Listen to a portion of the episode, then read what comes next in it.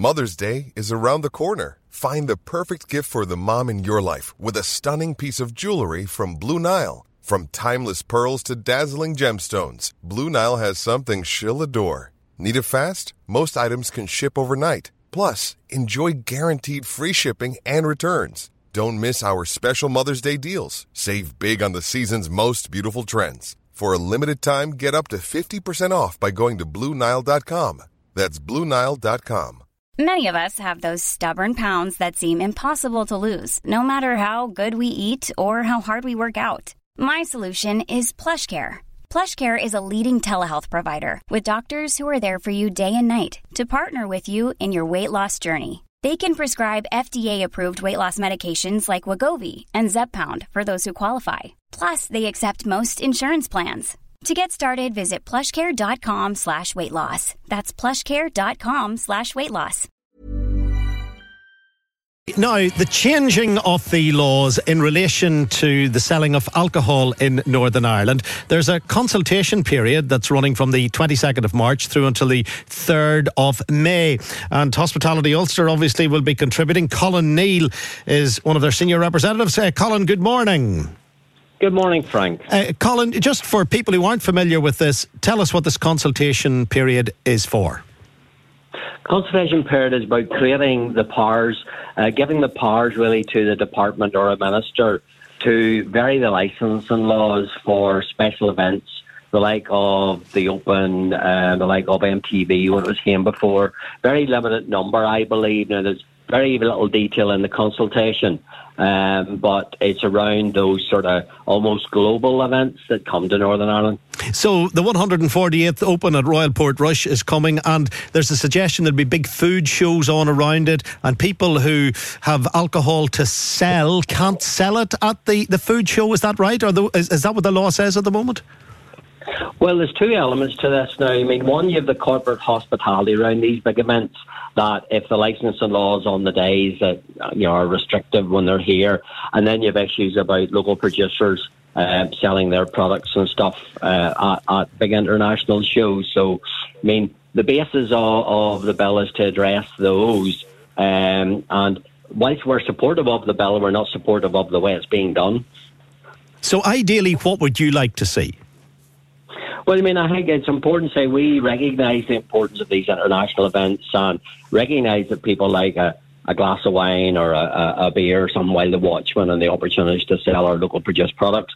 What we're really annoyed about is there was a bill going through the Assembly that was addressing a lot of anomalies and outdated bits of our licensing laws, and they've cherry picked and they're only, you know, they're going with this because it's, you know, the the rich, the wealthy, and all that, ignoring all the the rank and file people, all the small businesses who pay their rates every year. The Open's maybe worth 80 million this year.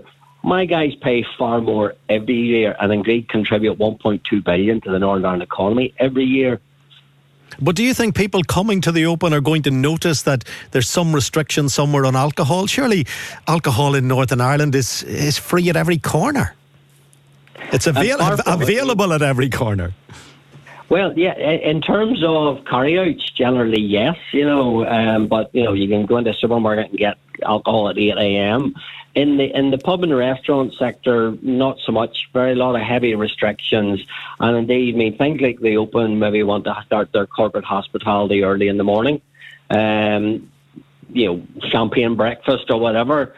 Um, and those those wouldn't be allowed in, in those circumstances. But I think it has to be done, Frank, in that it can't just be done for the for the wealthy golfers. We have to see where special license categories extend into the towns around the, the event, so all the money's not just sucked up by the big event. And indeed, it is really unfair to put a bill in here that only deals with one part of, of, of the issue because it's the really wealthy people coming to watch a really world famous golfing match we have to address the other issues at the same time. Okay, do stay with me, uh, Colin, please. Jim Wells from the DUP often speaks about alcohol and availability of same and licensing, and he's on the line. Uh, Jim, good morning.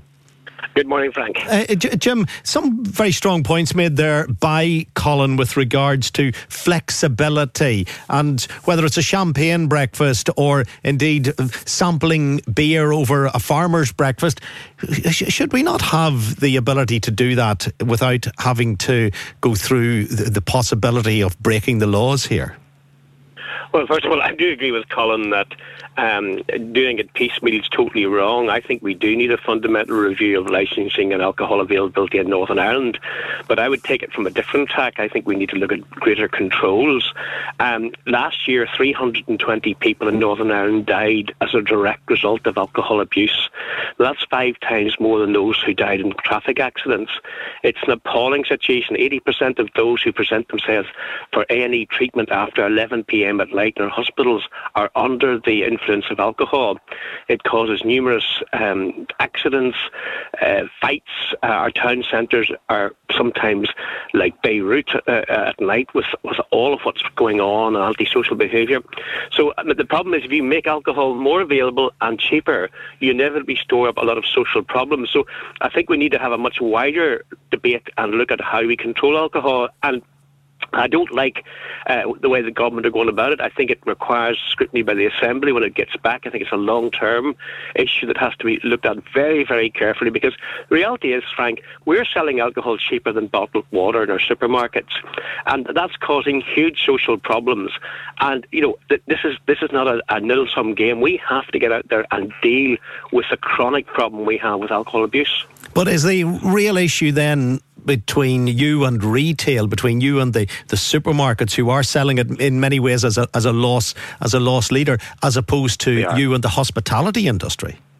Well, first of all, I think we will have to watch very carefully what's happening in Australia and Scotland, where they've introduced minimum pricing. And I think Colin and myself would be agreed on this that if, if we're selling high strength lager for, for sort of 40, 50p a tin, and young people can buy it in, in, in huge quantities and get drunk before they even go out for the night, that's doing no service to our hospitality industry whatsoever.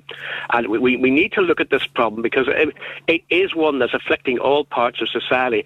Now, coming to the Gulf, I mean, I, I, think it's brilliant news that the British Open has come to Northern Ireland. That's fantastic. I know that Arlene Foster played a major role in that.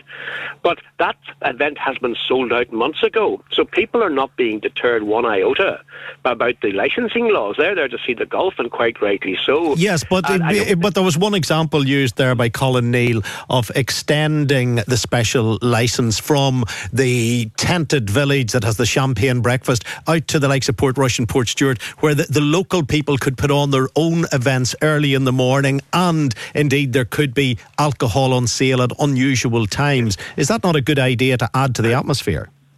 The, difficulty is, Frank, the British Open is a, is a one-off. But I mean, there are many sporting events in Northern Ireland where you could make the same argument. You could make it, for instance, for a, a GAA county match or for a, a, a, rugby match or something else like that, some major event. And we want to attract more and more of these uh, amazing events to Northern Ireland. But I think we shouldn't have a knee-jerk, knee-jerk reaction. We should be thinking long and hard. What is our relationship in Northern Ireland with alcohol? Is it healthy? It's certainly not. Is it damaging to our economy and to the health of our nation? Most certainly is. And we need to think, what do we do to try and bring this problem under control? And it's not really Colin's members who are the culprit here. I mean, they tend to be reasonably responsible. But we, we, we've certainly let the, you know, the genie out of the bottle as far as availability is concerned. And I think if this is sending out the wrong signal, we have a massively important event, so therefore we make alcohol more freely available. No, we have a massively important event we do all we can to facilitate it, and we look at our long term relationship with alcohol. I suppose, Colin Neill, you would agree with some of what uh, Jim Wells is saying. Uh, absolutely. I mean, I mean, we've seen alcohol turned into a commodity, and we recognise alcohol as a controlled substance. That's why it's sold under licence with regulations. I mean, if you look at Northern Ireland, I mean, so it's that six percent of the population drink forty-four percent of the alcohol.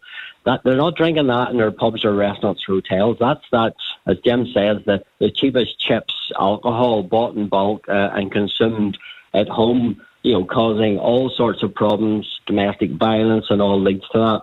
I think, mean, the the the, the alterations we're looking for across the board are modernisation, not deregulation, and it's actually to help us encourage people away from that drinking at home culture and preloading culture into a place where somebody will say to you, I'm sorry, you'd have enough time to go home. Okay, Colin Neill, uh, Jim Wells, uh, thank you very much indeed. The consultation period, as I say, uh, from the department with um, the uh, spotlight being on it is from the 22nd of March to the 3rd of May. That's the 22nd of March to the 3rd of May. If you want to go on and uh, check it out, you'll see it up there on the Department of Communities uh, website. Right, good morning. What's on your mind? This is the U105 phone in. It wouldn't be a beautiful Monday morning without a few words of wisdom from Robert. Good morning, Robert. Oh, good morning, Frank. Frank, once again, it's good to be on the biggest show in the country, U105. Frank, I, I, I honestly believe that the councils have been very unfair to licensed premises regarding uh, the selling of alcohol. Uh, over the over the good uh, over the Good Friday uh, Easter holidays, there's big restrictions on licensed premises to sell alcohol. They can't open, I think it's about 3 o'clock in the day to about 11 o'clock at night. Uh, where you and I, on Good Friday, we can push a trolley into a supermarket, fill it up with alcohol, and uh, go into off sales. Or we could get on the Dublin Enterprise and travel to Dublin and Good Friday uh, morning and drink alcohol on it uh, truthfully and honestly, I think the councils have been very unfair to the licensed premises, and I think the councils have lost the track of thought here that these people are paying high rates, uh, high taxes, employing people, and tourism is probably coming into its peak over the Easter holidays. What are they playing at, Frank? The councils? Yeah, but surely it's the Department of Communities that are responsible for legislation on on this. Uh, but I know you're talking about authority generally. You, you feel that they're being uh, particularly hard with regards to with regards to the alcohol licensing. Without a doubt, Frank, they're, they're, truthfully, honestly, if you owned a licensed premises where sell, uh, you know, alcohol, pure alcohol, and no food or food and alcohol, you're t- you must see this as getting treated very unfairly by the council, Frank. Yeah, there's no other way you can see it. Where you and I, once again, Frank, can go into supermarkets, off sales, etc., and just fill up and take as much as we want. That's uh, the way a lot of people uh, do see it, that the licensing laws uh, nationally across the, the country are, are, seen as out of touch with where many people want to be, but not with everyone, because some people, of course, uh, would like it to be stricter than it is at this present moment in time.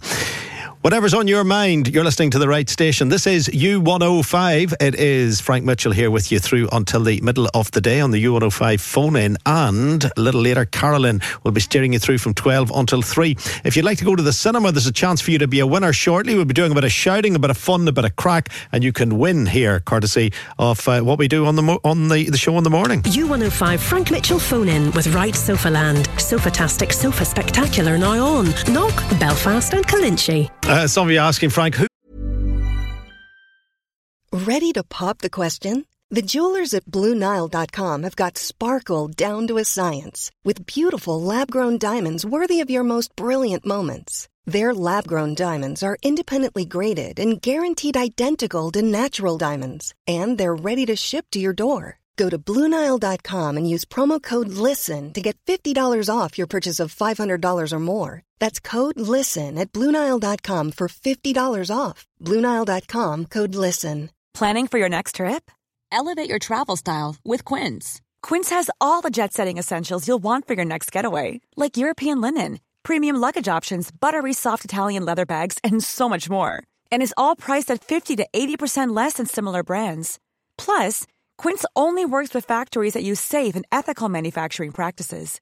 Pack your bags with high-quality essentials you'll be wearing for vacations to come with Quince. Go to quince.com/pack for free shipping and 365-day returns. Who is responsible for alcohol licensing? Is it the councils, as Robert's saying, or the Department of Communities, as I'm saying? It's the Department for Communities that are responsible. They're responsible for liquor licensing generally in Northern Ireland, for the registration of the pubs, the clubs, and the, the, the court would be responsible. The courts of the land would be responsible for administering it. And of course, it's the, the police, it's their responsibility uh, to ensure that all the regulations are enforced. But it comes down from the Department Department for Communities, uh, not from the councils. When when Robert talks about the councils, he's just talking about authority. That's why I said that to him. You, you mean authority, Robert? And he said yes. And then he went on to talk about the councils again, even though I corrected him by saying the Department for Communities. So it is the department, the Stormont Department for Communities. Uh, Frank has a point. Uh, good morning, Frank. Morning, Frank. How are you? Very well, sir. What's on your mind?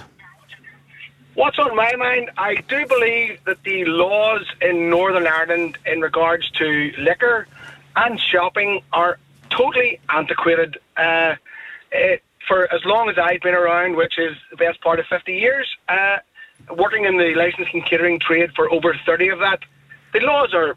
I can go anywhere else on my holidays, whether it be America, Europe, wherever, and if I felt like having a beer at 10 o'clock in the morning with my breakfast, I could have it. There's no issue. Uh, actually, ironically, I haven't drunk for in excess of 20 years. So I just believe that we need to progress. We need to move on. Our laws need to be updated and brought into modern modern society, Frank. Would you like to see the pubs open all the time here? Frank, it's, it's about how you manage things. Uh, if the pubs are open all the time, uh, whether it be to serve breakfast or brunch, pubs can't open until say 11 a.m. because they have uh, alcohol on show. So if they if you go in for a pub for your breakfast, it's very difficult because they're turning around going, well, what happens if somebody wants a beer? Sorry, sorry, can't serve you a beer. It's how you manage the things, Frank. Everything in moderation, as my mother, God rest her, would have said. I think we need to move on. You can certainly uh, legislate, but I do believe we do get dictated in this country. Uh, I don't mean to be offensive, but as I would class it the Bible sort of bashers who don't believe that we should be drinking alcohol at the best of times. I actually don't drink, as I said to you. Yeah, but I think but, we need to move on, Frank. I think we need to get, get move forward. But there's another element to it, and you mentioned shopping as well. It impacts on the workers, it impacts on the unions, it impacts on the people who have lives outside of work. If, for example, the major supermarkets are going to be open on a, on a Sunday morning, at the moment they're, they're not, or indeed the pubs and clubs are going to be open r- round the clock clock like they might be in Ibiza. So they, they there, there's more to it than what you say the Bible Belt imposing themselves. There is some wisdom behind having a work life balance. Frank, we have a fantastic work-life balance here in our little province. What do you call it? If you go and take a look, say, for example, in America, shops, Walmart, 24 hours a day. People, people need to work. It doesn't always suit people to work the Monday to Friday, nine to five, or whatever. There's some people have to have two jobs. There's some people, mummy goes out to work at eight o'clock in the morning, and then daddy starts work at nine o'clock at night because they, they they have to do that. So there are always people keen to work, Frank. So to use that uh, as an excuse, I don't believe is is fair. Uh, me personally, having worked in the latest license and catering trade for over 30 years, uh, the month of December, I average 75 or 80 hours a week work because people like yourself and the people that listen to your show all wanted to go out and enjoy themselves. Somebody has to work for that, but it's a choice that I made uh, and people that work with me made. We had as much crack working when people were out enjoying themselves, and I got to pay my bills, I got to pay my mortgage, I got to buy my car. So it, it's that's not fair, Frank, to say that it. Uh, I'm actually sitting outside Fireside now, Frank, and I'm laughing, going, they pay for that but yet they can't open it until one o'clock on a, on a Sunday. That's madness. That is absolute and utter madness. Okay, do you agree with Frank's analysis? You can feel free to let us know. Uh, Frank, uh, thank you indeed. Uh, 02890 treble three one oh five. Uh, Stephen is on this line. Stephen, good morning. Let us know, uh, Frank. Uh, thank you indeed. Uh, 028 Stephen's obviously listening in a slight delay because that's the way we broadcast the programme to save ourselves from Egypt. But um, Stephen is not one of them. So I think he's now lifting the phone and he's going to have a conversation with me. Go ahead, Stephen. Oh, it's me. I'm on now. Are you Stephen? Hey, call us. You're, you're Stephen. Let me double check. You are Stephen? I am, yes. Good man. What's on your mind, Stephen? I'll tell you what it is. Uh, this guy called us Bible thumpers. I'm a Christian, right? And uh, uh, there's no harm. It doesn't say anywhere in the Bible not to take a drink, but it is a Christian-based country. On Good Friday should be a day of respect for the crucifixion, for the um, resurrection of Jesus Christ. And, you know, uh, at the end of the day, it should show a little respect for it, whether you're an atheist or whatever. Because the laws is based on Christianity. So I mean, that's one day in the year. They do it on Sunday. It used to be Sunday, there was no opening at all. And now there is. So people is losing their respect, Frank. Are you with me? I, am listening to what you're saying. I'm not sure that the bars not being open at three o'clock on Good Friday emphasizes respect for the sacrifice that Jesus Christ made for as you would argue, for all for all men and women, for all all people. Mm. I I, yeah. I am not. I, I think I think you can have as much respect with a bar being open or a bar being closed. I, I can't automatically see the link. You either have respect for the memory of Jesus Christ or you don't. It's not something that you're automatically going to have at three o'clock on Good Friday by making sure the bars are closed. Uh, it's not that they're they're just giving a wee bit of time. Usually the bars is open late at night. They, they keep the bars open because people would like maybe drinking at night. Uh, I, am not knocking people for taking a drink, Frank. I'm really not. Uh, I would take an odd glass of wine with, my wife now and again, but uh, it, it, I see the respect. They're losing respect now. The, the people is losing respect for Christianity. I, I told you I was on the radio before about this and they're they're pushing it further and further. So all people are thinking about here is the money they're losing in the, in the pubs, which I, I, I, understand that people can go and buy drink out of a supermarket, get the train to Dublin, all that there, and the pubs is getting hit. But I understand that, you know. But uh, I find people's losing respect for the, the, the main reason of Good Friday, which is the resurrection of Jesus Christ. That's all I'm saying. Yeah, but Stephen, if you have respect for that crucial time in the Christian calendar. You're you're going to be yeah. at three o'clock in your place of worship. You're going to you're going to be possibly at stations of the cross, or you're going to be in a mm-hmm. church that will be reflecting on the death and resurrection of Christ. You will be spending time with your Bible on your knee, reading about the Holy Week. You you will be doing some of those things. I can't think of many more examples th- than that. If yeah, you yeah. are fully focused on that special day and that special date, you will buy into all of those opportunities. But not not everyone is. There a lot of people are just going on with their lives, and Good Friday is the same as you know the fr- Friday before it or the Friday after it. Yeah, well, you see, there's a, a, Christmas Day, for instance. You know, you get some pubs open on Christmas morning, but they don't open the whole day. You know what I'm saying? Why not give the same to Good Friday? That's what I'm saying, Frank. A Christmas Day is. I know people who are atheists on celebrate Christmas. To me, they're hypocrites. you know what I'm saying? Frank? Yeah, but Stephen, do you, you not think do you not think that Christmas Day is different because Christmas Day is a full stop sort of day. Uh, people stop yeah, on is, Christmas yeah. Day. Yeah. They've nothing at all to do with Christianity. They stop because it's a day, and some of them, of course, stop because of Christianity and the birth of Christ. Don't get me wrong, but a lot of them stop because the family get together, they have a big turkey, they're going to have chocolates, they're going to give out presents, they're going to be under the same roof for the best part of 12 to 18 hours. It's just a tradition. That's what Christmas is about. Good Friday's not like that at all. Well, it's just a different aspect of the, the work of Christ on this earth. You know, his resurrection, his birth.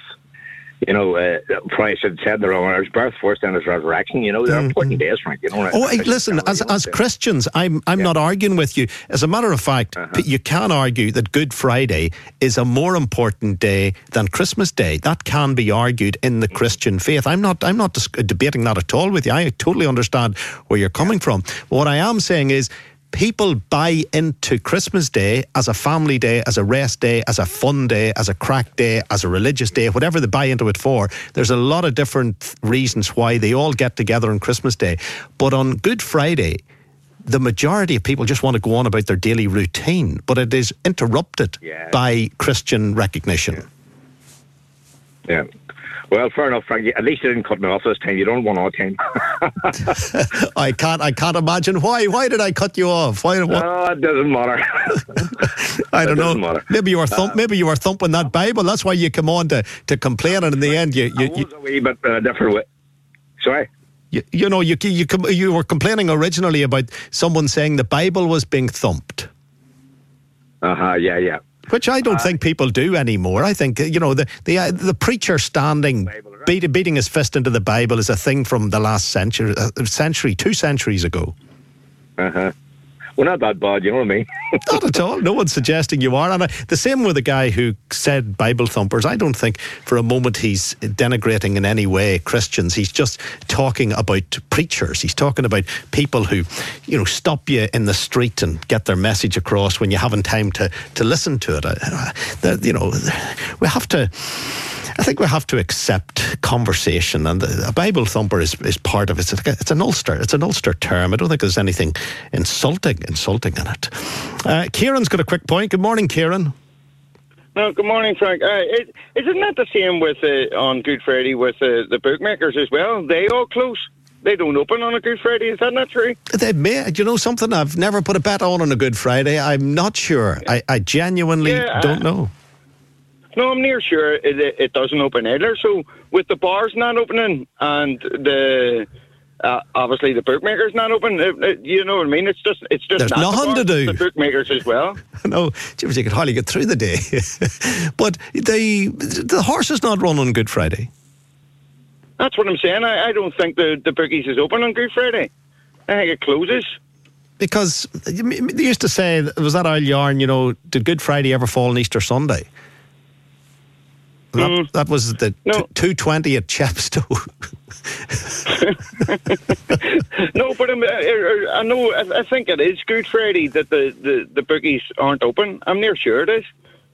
Well, I must look into that. I wasn't sure, Kieran. It's a good question. It's well worth asking. You boys that are at the bookies regularly, does it does your bookmaking shop close on Good Friday? And if it does, does it only close in Northern Ireland, or is Kieran just making this stuff up? Planning for your next trip?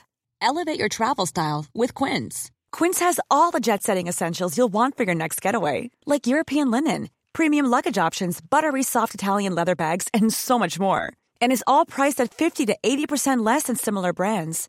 Plus, Quince only works with factories that use safe and ethical manufacturing practices. Pack your bags with high-quality essentials you'll be wearing for vacations to come with Quince. Go to quince.com slash pack for free shipping and 365-day returns.